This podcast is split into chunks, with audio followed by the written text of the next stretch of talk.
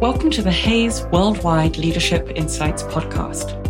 In this series, I'll be talking to business leaders from across the world of work who will be sharing their expertise to help you effectively lead your business, both now and in the future.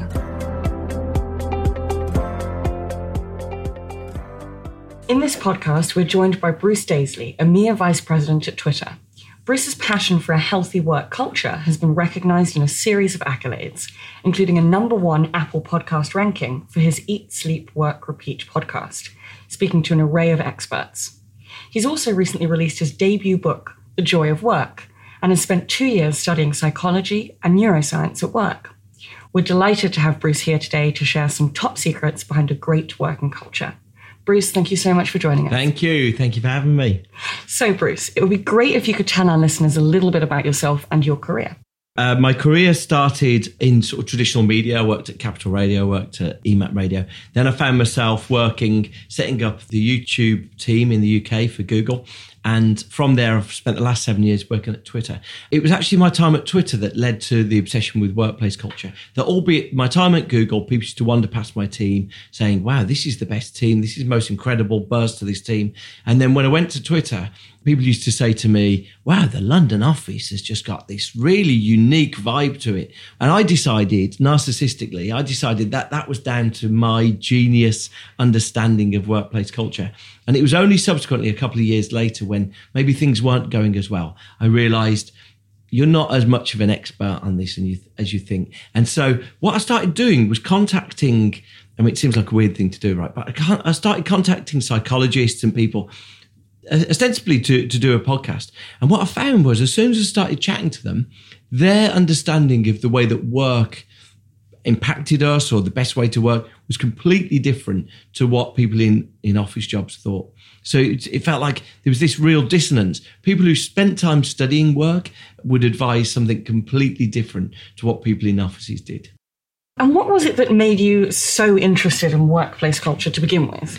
You know, ever since when I was a teenager doing bar jobs, there was sometimes you'd go into a bar job and seemed to be a great buzz to the place. And then others where every night used to drag and and it was like a really strange thing. What's the secret sauce? What's the like the dark matter that makes some workplaces good, some workplaces bad? And it's just because, you know, I think we all know when we love our jobs.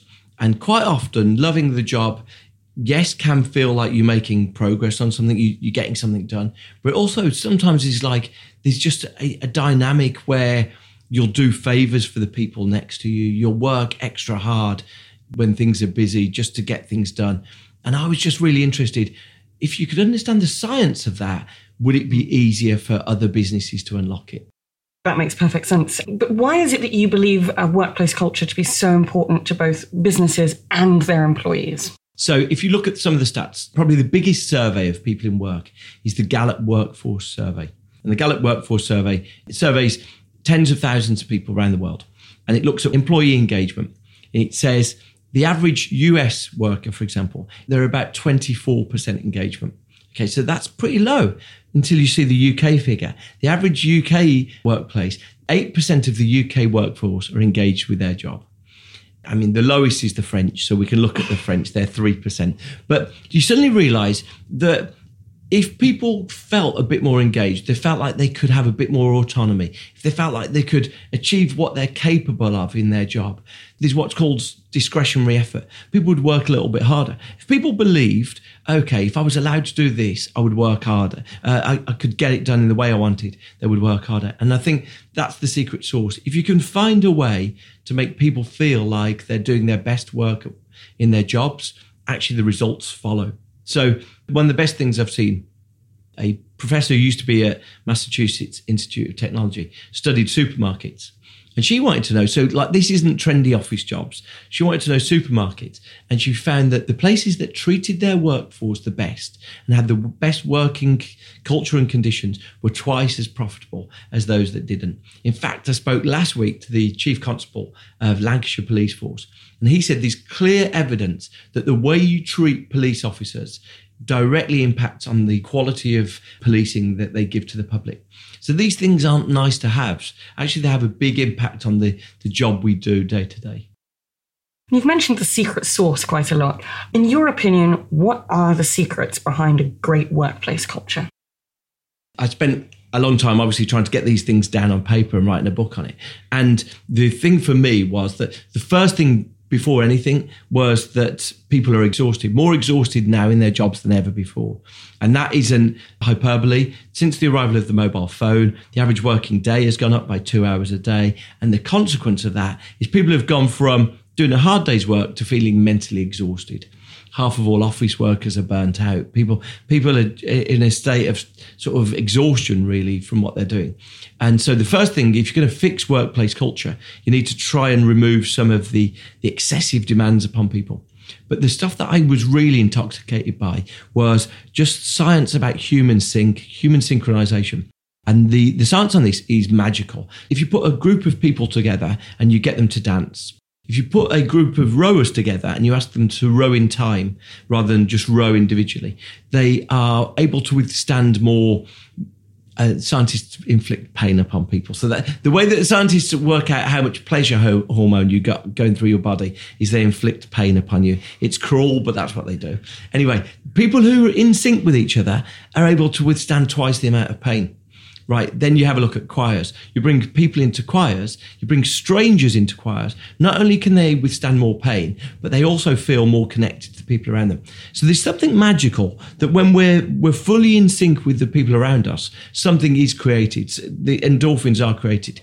As soon as you understand that science, you think, what are the other ways to access that? Some of the ways to access that face to face chat activates it laughing together with people activates it. In animals, picking the fleas off each other activates it. We don't do that in most offices these days. But the, these increasing ways to get in sync with each other. And to illustrate how powerful sync is, I'll give you one example. A researcher looked at couples who lived long distance relationships. So this is 4,000 couples who are living long distance relationships and wanting to know which couples, they were unmarried, which couples survived after a, a, short period of time.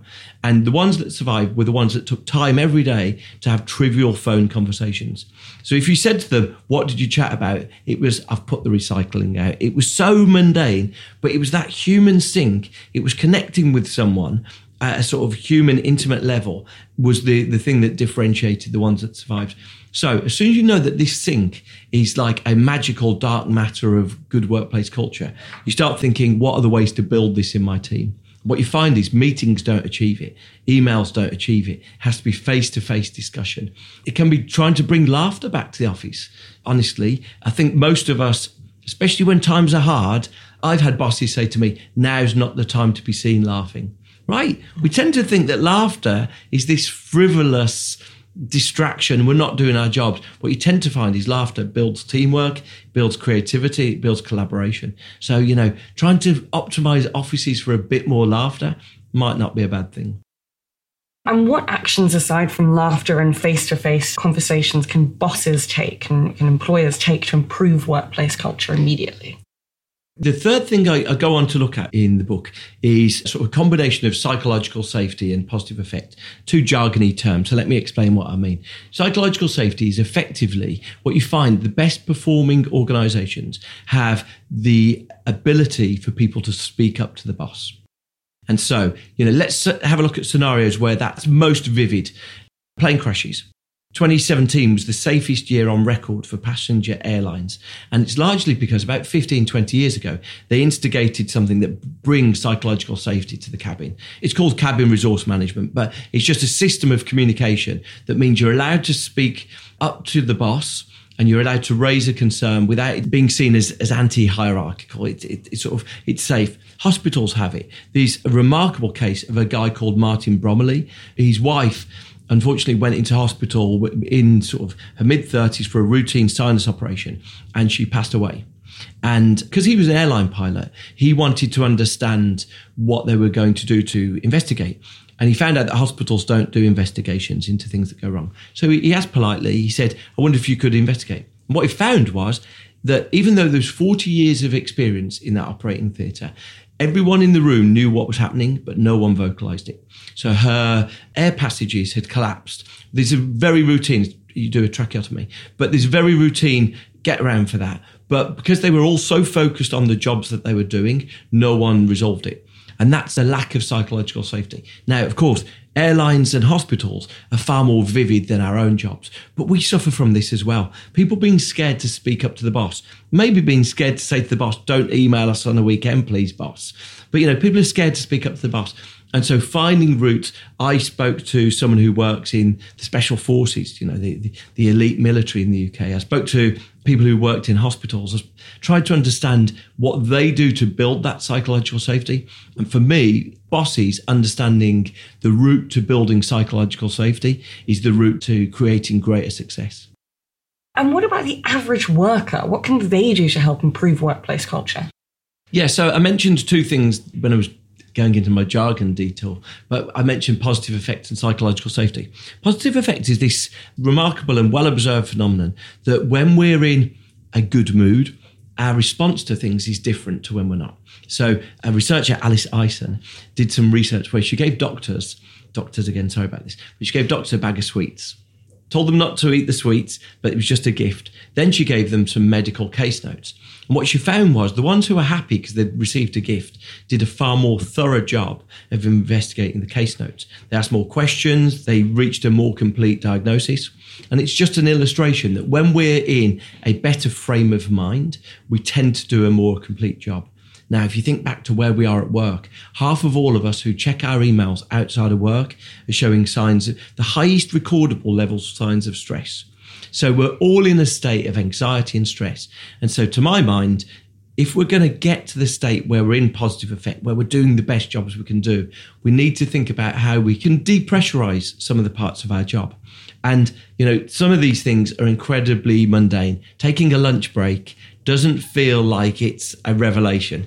But what you find is when people take a lunch break, not only is there uh, clarity of thinking better, their productivity is higher. The, the, worst possible time to, to find yourself in front of a judge is straight before a break. At the end of the day or just before lunch, because they tend to uh, inflict higher penalties on people and higher sentences. You know, breaks have this powerful effect of just resetting us. I mean, you see it in schools, you see it in hospitals, you see it in, with judges now, look, if someone stood up and said, here's the plan for 2019, we're all taking a lunch break, I think most of us would say, really, is that it? But what you find is a combination of these small things can have a really re energizing impact on us. Getting a good night's sleep, obviously, as well. You know, there's a lot to be said for it. Probably the most performance enhancing thing that we know in the world is getting good night's sleep. It's actually really enjoyable as well, but we just don't want to do it we just think it's better to either lie on our phone swiping through various million things, but we don't do it. We, we so there's very trivial intervention, and I try to put 12 very simple things in there.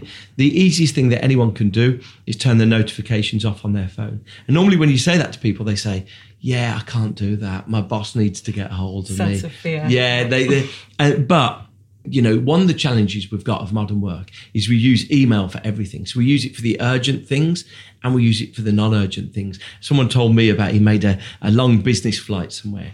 And it was only when he got onto the Wi-Fi in the airport, coming through passport control, uh, he saw an email saying the meeting's cancelled. He was, I, I can't believe this. I sat for hours in the airport in Gatwick before I flew. Why? Did, and they said, well, we emailed you. He said, well, why didn't you phone me? Why didn't you? Fa-? But we don't do that. We don't even use the. We've got multiple routes of communicating with people, but we don't use all of them. And the consequence of that is a lot of us find the need to be checking emails at the weekend just in case. You know, we're not relaxing. We're in a state of sort of heightened anxiety just in case. And I think trying to get some balance there and trying to sort of get a, a sense of, of freshness to what we're doing is really important. Do you have any examples of great workplace culture? Anywhere that you've seen or anywhere that you've worked that you really feel has just just hit the nail on the head? I, I won't talk about personal experience, but what you find is re- the best workplaces definitely have workers feel like they've got autonomy to get things done. It's why I'm personally against sort of banning people from using emails at you know the weekend. I don't think people should press send on emails at the weekend, but if you want to spend Saturday morning clearing your inbox, you shouldn't be prevented. You know, there's some talk in some countries about banning people from even accessing email at the weekend. What you're doing there is you're turning people into infants. You know, if you want to catch up, maybe you had Wednesday afternoon playing softball in the park.